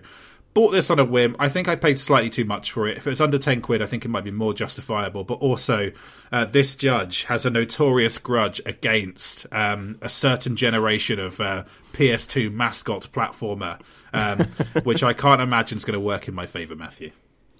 I mean, let's not beat around the bush with this one. This this is uh, you're basically. Well, I was going to say you're supporting the you're supporting the career of a wrong, and you're not. 'cause you- at least you bought it pre-owned, so no money goes into Sucker Punch's pocket and encourages them. So it, it's not a harmful purchase in that sense. Um, it's not like buying it new, which would that is a serious crime. um, Yeah. Oh, it's just so. It's just. I'm willing to accept this is one of the more interesting PS2 mascot games. In that it's got like that bit of that sort of stealthy vibe. You know, it's it's not it's not just terrible platforming. It's got a bit more going on, but Yeah, I don't know. I thought I, I think. I think this was a good series. It had an audience for sure. Um, like yeah, but you can say that about all the others as well. Yeah, that's true. I mean, of the others, like I'm sure we'll do a podcast about bad um, these kind of like this generation of like um, platforming icon icon inverted commas down the line. Yeah, Um, the, the, Nintendo wannabes. yeah. So um, I think that um, the first Jak and Daxter game is very good. Actually, I think it's got really nice movement and a nice world to explore. But almost none of the other ones I'd really defend. Like I'm not the biggest Crash Bandicoot fan. Um, in fact, I haven't even. Oh yeah, I don't. I don't really love Crash Bandicoot, but Sly Cooper. Yeah, I thought the first one was pretty good. Like it was right off the back of Metal Gear Solid being big and suddenly stealth games were everywhere, and yeah, it was quite a, a cool little um, stealth game. I, I won't I, I argue that like a raccoon that steals stuff is like an amazing idea for a character, but um, yeah. Well, what does the court I think? don't know. I just think I think I've got a certain amount of cred to live up to, and like You can't be seen to be lenient. not really. I can't. You know, I've got to be seen to be tough on certain crimes. Like I've got a reputation, and I just like this is borderline. But I'm. I think it has to go on the bad pile. Yeah. Okay. Yeah.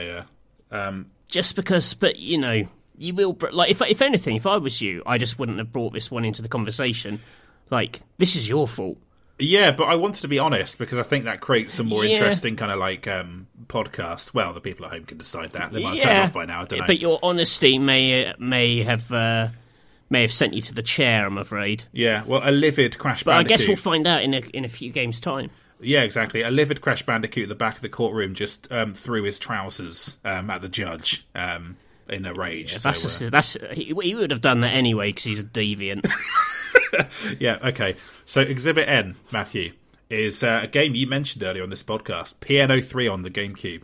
Um, £10.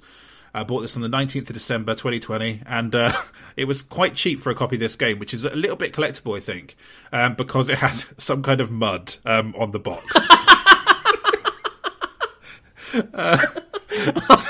oh dear. You were doing so well.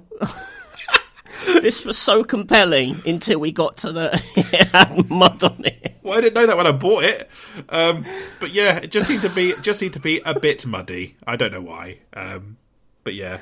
So you bought a muddied copy of P.N.03. Well, the disc is fine. It's just the box. The box looks like it's ca- caked in a little bit of mud. Yeah. I mean, you are asking a lot of the judge here. I feel Yeah. like, like that wasn't a de- again. I I applaud your honesty, but that it feels that you're you're cha- you're almost challenging me.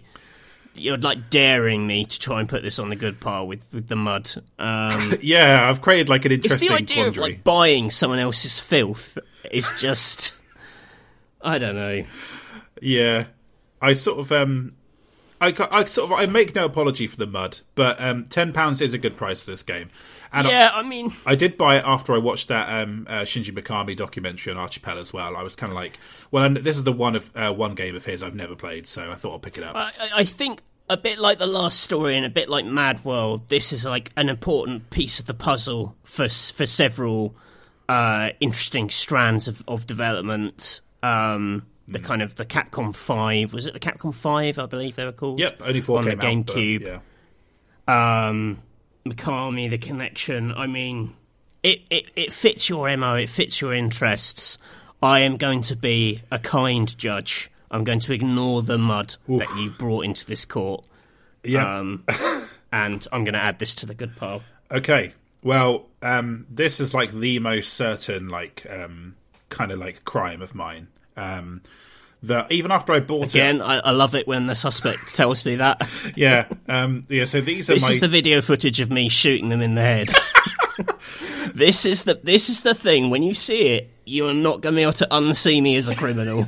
It's a bit of that, yeah. So let me establish context, right? This was the week they announced, um, Bethesda announced is making uh, an Indiana Jones game um, with Machine Games. Um, and I thought on a whim, on a lunchtime, I would buy Indiana Jones and the Staff of Kings on the Wii for £4.45. Um, and uh, this was January 13th, 2021. So the thought process here, Matthew. This game does contain um, a copy of um, the Fate of Atlantis, the um, very well regarded PC um, point and click game. Um, so that was the primary reason I bought it. That's the reason I bought the Wii version as opposed to like the PSP version or whatever. Um, but I know that the main game here is a piece of shit. So, um, what's your take, Judge? I may actually surprise you and say that I think this is an interesting Wii game Wow. to own. I think this is not a. I think this is not necessary. It's not a good game. I wouldn't say it's a terrible game. I think it's actually got some okay stuff in it. It's an interesting game because it, it was the. It's largely held to be the the Indiana Jones game they were making for 360, kind of salvaged for Wii, I believe. Yeah, that's right. The um, like San Francisco based kind of like um, Yeah. yeah. It's got one absolutely 100% broken bit of motion controls in the game, um, which I really hated. But I actually don't think this is horrible for for, for four pounds. Fate of Atlantis is one of my favourite games, um, so that's okay. That get that that that's you know buying it just for that's fine. I uh, you know what I actually think this I think this is good. Wow, that's a shocker. Um, and it wasn't covered in mud. This one, um, that's important to say. But um, yeah, so Han Solo from the fighting game has turned into Indiana Jones and is celebrating. yeah, uh, but it's still poorly rendered. Um, But he's still horribly, horribly rendered. And he can't control his arms because he's got bad motion controls. So he's just like pinwheeling all over the shop. yeah, I'm having to get I'm having to get the guards to like hold him down. Yeah, so um, yeah, that was the thinking here. I will, I will actually play this one because I, I also noticed that um, Xbox Live um, Gold games with Gold they gave away the um, Emperor's Tomb, the other uh, Xbox, Yeah. original Xbox Indiana Jones game. So Yeah. I'm sure you, like me, had a little bit of an appetite for Indy content. Yeah, I thought. Yeah, th- this is like an, uh, an underplayed, not totally horrible. Has a couple of interesting ideas. Quite a cinematic conclusion. Wow. Okay, there you go. Well, that just makes me want to play it more. So uh, it was worth unplugging my grandfather's life support machine after all. Yes. Um, okay, so we're nearly there, Matthew. Exhibit P, The Legend of Zelda: Phantom Hourglass. That was twelve pound ninety eight on February fifteenth, twenty twenty one. So the reasoning here is fairly obvious. Um, I thought I owned this. I mentioned on the podcast I thought I had this in a box of games, but I actually didn't own this one. I just owned Spirit Tracks. Um, so I, I went and bought it because um, I liked all the stuff you said about it. And it's funny because after you told me that this was um, like an underrated kind of Zelda uh, experience, like loads of people put this quite low in their list of the best Zelda games. Um, and I wondered how you felt about that, Judge. I mean, it is probably low in the grand scheme of things, but that's still like that's like low in a list of classics. So, you know, I agreed with lots of what people said. Um, this is good. This is good. This is a this is a good DS Zelda game. Um, I actually preferred it and Spirit Tracks to A Link Between World, which a lot of people overrated in their Zelda lists. Um, I, I I will say, but that's that's a point for a, a Zelda podcast down the line. I think. Yes. Um, I no Phantom Hourglass. I stand by it. A great DS game, uh, like a blockbuster DS experience. You will definitely get your money's worth out of it and have a good time. Um, this is a good purchase. Okay, fair enough. Yeah, I um I thought that was a pretty good price because again, like um DS games are starting to creep up on uh, on eBay. I think more and more people are Yeah. hoarding these. So yeah, okay. So three more, Matthew. Exhibit Q, GTA Chinatown Wars on DS, seven pound ninety five. So. This is. A, I had a copy of this. I think I gave it to another Imagine journalist when I was still at the company many years ago, and I I remember playing this and like enjoying some of the different mini games in it, like lock picking and stuff like that, and mastering the drug economy. We mentioned this on a podcast too, and that's mo- motivated a lot of these purchases. Um, so yeah, I thought I'd pick this up, and I thought seven pound ninety five was a very good price um, for Chinatown Wars. Uh, a kind of curio, but um, according to Metacritic, the highest rated DS game of all time, which is um, seems a bit high to me. But um, yeah, what do you make of this Yeah. one, Matthew? I, I really, really like this game. Um, I felt like, again, at a time where quite late in the day, qu- quite a lot of people were making budget things and just trying to cash in on DS. I think, I think Rockstar, you know, didn't want to let their side down. You know, they I think they've got a certain kind of commitment to quality, and I thought they delivered quite a full, full, decent experience with this. Um, this is, yeah, I th- I think this this was a great GTA on on on um, on DS. Um, kind of reverting to the kind of top-down style of the older games. It's probably my favourite version of that. Um, It's the best yeah, version of that for sure. Yeah. yeah, I- this is a uh, yeah, this this this is a good game. Seven pounds. I thought it'd be harder to get than that. A good purchase. Yeah, who knows? Maybe this podcast will send the aftermarket for these games fucking soaring, um, and it'll be impossible to get hold of. I, I should know. As I say all that, I I nervously look across at Tommy Vercetti and give him like a little nod just to make sure I'm not going to get beaten up outside again. yeah, okay, yeah, fair enough. Um, yeah, this uh, this judge is under a lot of pressure. So a huge amount of pressure. yeah, so two more, Matthew. These are bang up to date. These happened the last like three days, so we've um, we've made Oh it through like a whole year of purchases. So this is another one motivated by the podcast. Um, therefore, I think this this is an unimpeachable choice. But it's um, Zack and Wiki, the quest for Barbaros treasure. I thought um, Matthew uh, Castle putting this on his top ten list of um, 2007 will send the value of it skyrocketing. So get get in on the ground floor. I say. Wait a second, that's insider trading. Yeah. Um, now so- I have to send you to actual financial court. Yeah, this one was only five pound twenty one delivered, and I thought, Oh my god, yeah, that's I'm sort of amazed by that. I thought it would be like you know hard to come by. yeah, but no, it's this is um weirdly, yeah, weirdly easy to get hold of. So, yeah, I um I thought that was a great price for uh, something that you um That's a, a great price for a game. I, I talked at length in last last week's 2007 list about what why I like this game. Zack and Wiki, it's a good game. There you go. So Good puzzle game, interesting Wii game, interesting Wii controls. Kind of a a bit of a sort of dead end. Like they didn't do anything more with it. It'll probably never come back in any form. Hmm. Uh, Zack and Wiki, thumbs up. Well, there you go. This judge, uh, you might notice this judge goes lenient on more Nintendo oriented games, um, Well, providing they're not covered in telling blood. the judge, Judge, I bought a load of stuff off your recommendation last week, yeah. and then the judge is hardly going to be like that shit. Yeah, how fucking dare you, sir? Um, yeah, so uh, this um, this last one though has nothing to do with that, uh, and it's quite Okay. an odd. It's quite an odd choice, and I'm looking at it thinking, I hope this is good because it hasn't actually arrived yet, as I say this. But um, it's uh, Tony Hawk's American Sk8land on DS. Um, I paid eleven pound ninety five for this. It's one of the highest rated games on Metacritic on DS. A 3D um, sort of like Tony Hawk experience. People said it was actually legit. And um, I'm kind of like I'm sort of getting Right. back into the um, DS 3DS mindset a bit of late um, because we've got an upcoming um, best 3DS games episode that we're going to do. And uh, yeah, so um, I've I've been sort of playing it a, a bit more again. This one, I admit, is a bit of a frivolous purchase. I have no idea if it's good or not, um, and the price might have been high for what it is. But what does the judge make of this? This is a weird one because the, the thing I pictured in my head, I, am just looking up to see what, what I. Hmm. You know, I, I'm actually, I've got to put my hands up and say I haven't played this one. Yeah, Um, my memories of Tony Hawk and Nintendo from NGamer were bad because it was all a little bit downhill jam. And then there was this terrible DS game where it, it came with like this colourful like r- painting platforming game. It was like two games in one. One was Tony Hawk and one was this painting thing. It was really weird, uh, which I thought this was that. And I was like, what the hell? Um, yeah, okay. Well, Vicarious Visions, they're pretty good.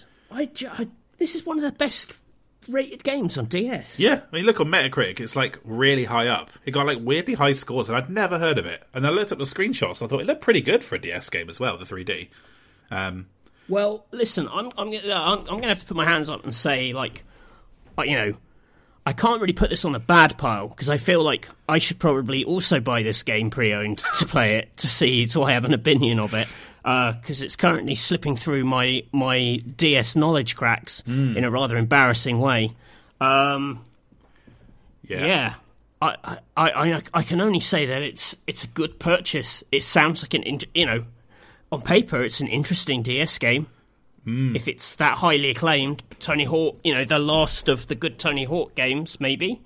Yeah, well, certainly from that era, because like you say, this was around the time that um, Guitar Hero sort of started to like uh, poison the water a bit and um, led to all these Activision games having like peripheral elements or being like more Yeah. more quote unquote casual. So um, yeah, I mean, that's. I mean, uh, if anything, this is quite an apt end because it's like the big dramatic upset. Like the judge just doesn't know what to make of it. yeah, you can always sit He just has. fence, To, he just know. has to. He just has to trust in the quality of of the the suspect. Yeah, well, there you go. Um, I mean, yeah, like um, Chewbacca in the audience just roaring, you know, just like hands in the air. Um, yeah, so um, yeah, it's a it's a weird one, but it was an informed purchase. I looked it up and I thought, wow, the people, uh, critics actually like this one. I'd never heard of it, but yeah, a DS Tony Hawk game that wasn't that kind of isometric thing that was in some of the older ones that looked terrible. Um, an Yeah. actual 3D Tony Hawk game on the DS, so might be shit. We'll see. You know, we're going into that that wild kind of like um, yeah. The, I mean, it's it's quite early DS, so maybe people were just going doolally Yeah. and excited about DS. Yeah, I might be a bit overexcited, but um, yeah, that was it. Um, Judge, you have all of my um, all of the evidence is in front of you now. Um, only you can Uh, so, decide. uh, how many games in total again? I just want to make sure my numbers are right. Um, so there were it's like 19 games in total because the first two were bundled into one. Yeah. So it should be 18 like exhibits, as it were. What have you got? Yeah. You're gonna tell me you got 12, and I'd be like, oh fuck, I must have really messed this up. No, no, no, no. That's that's all right. Well, you, Samuel Roberts, you stand accused of wasting your time and money. Well, mainly your money on buying these games. How will I be executed, by the way, if I'm found guilty? What is the execution? Uh, uh, I mean, unfortunately, it's not really a comedy answer. It's just lethal injection. Okay, it, will will it at least be like I don't know, uh, sort of like um, Rosalina from Mario doing it, or something like that, or some kind of game theme? uh, well, it, well, it'll be a state a state sanctioned executioner. But if you want them dressed up as Rosalina, I mean, we can do that. yeah, Yeah. Um, it's going to be, but I, well, I don't know. Nintendo might not like that, but you know. well, this is not, you know, this it's is it's not necessarily what you want your brand associated with, is it? well, this is not official Nintendo court. You know, this is like um, Matt Castle's. yeah, but if it gets out that like you know someone dressed as as a bit of Nintendo IP's been executing people, it might, it might not go down. Anyway, listen, let's let's not jump the gun here. Hmm. We've got to find out if you're getting executed first. yeah, true. Um, and this court finds you not guilty Oh wow, I can't believe it. Oh wow, on a score, a mighty score of eleven to seven. You are not guilty. wow. I mean, I thought I would honestly thought that like some of those latter entries, you'd be like, well, this is horseshit. So you know, It was there was a time when the bads overtook the goods, but you pulled it back. Hmm. But there is a twist. okay, You are found not guilty of buying bad pre-owned games, yeah. but you are found guilty for the death of your grandpa who you unplugged to plug in a Wii U to play Ghost Squad. Oh shit! Little did I know. I And was I now reveal to you this entire court operation was actually a sting to get you to admit that. Wow, it's like an episode of Black Mirror. Oh, um, and Chewbacca, that was actually uh, the head of the Metropolitan Police in a costume. okay, So, yeah. what do you make of that? Uh, wow, I mean, a twist like, um, you know, uh, worthy of the best crime authors, really. Um, How how many other podcasts have a twist like that at the end, yeah, very where few. one of the hosts is is accused of killing a family member? Um, Yeah, so that was like a whole very a very bleak running joke there. Um, but uh, quite a funny one. But um, yeah, just to be very clear, like um, there are no other people in my flat; it's just me. Um, and uh, Yeah. I'm also not actually a judge. but then, um, isn't that what someone who killed their grandpa would say? well, well it, there are no longer anyone else in your flat. That's true. yeah, exactly. I'm technically correct. Um, but it's too late. I've been found guilty. I'm prepared to accept my punishment. Um, um, Rosalina, do the duties. oh, we did it, Matthew.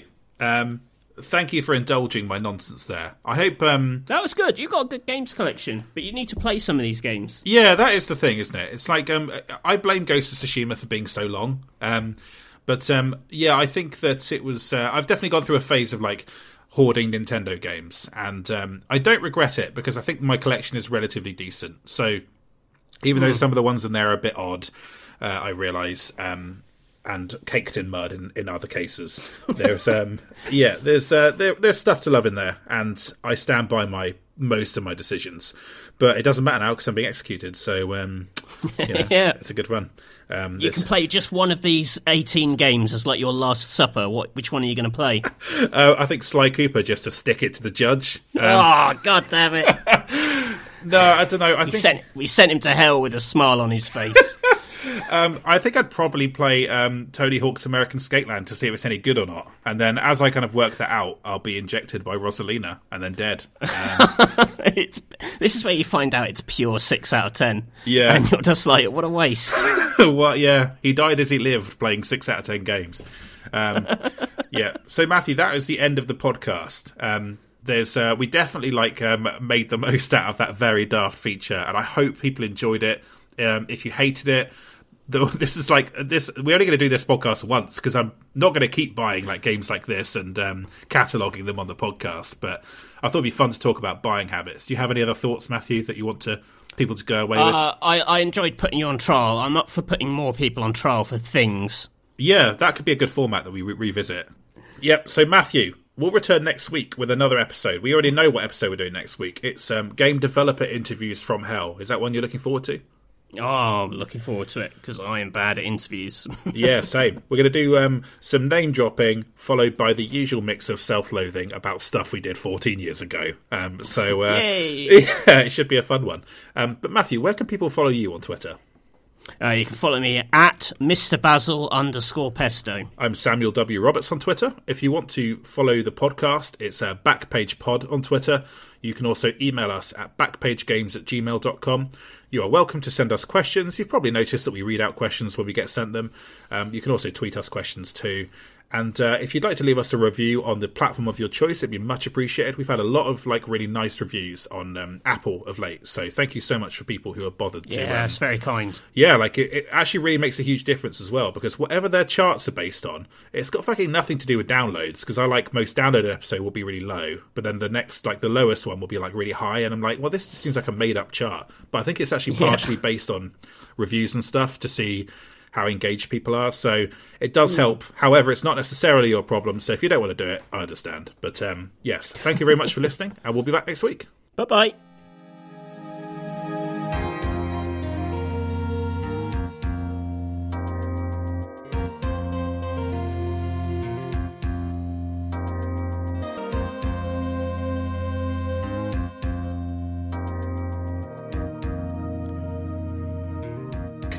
Think that was a good little bit of preamble there. What do you Yeah, it was jolly. Yeah. Cool. I also managed to eat, eat a Rennie. That's good. That's good. That's uh, yeah. That's a good. Did you use. hear me? Nope, I didn't actually. Um, there was like a bit on Ga- Best Games of 2007 where I thought, is he eating a packet of crisps? Um, I assume you weren't, but there was a bit of rustling at some point. I don't know. Um, Oh, that might have been Rennie's. Okay. Oh dear. I'm gonna have to keep this in the podcast now. I'm afraid it's gonna go at the end of the uh, end of the MP3. All right. Yeah, Matt Castle's very corrupt um, uh, games court that's under the watch of uh, Tommy Vercetti from GTA Vice City. Um, yeah, uh, yeah. Behave yourself, or you might get beaten to death with dildos. Um, that's just how things work Whoa. in this um, in this justice system. Um, yeah. So Matthew, um, to uh, to close out. Sorry, I'm going to cut that dildo's big. 'cause It's very dark. That's so dark. Why did I say that? Like, and now I'm going to be like, oh, and follow us on on Twitter. Oh dear. It's very, very hard to segue from one to the other. That's like an Alan Partridge kind of like, and then the co-host looks at him like, "What the fuck?" Uh, yeah. Um,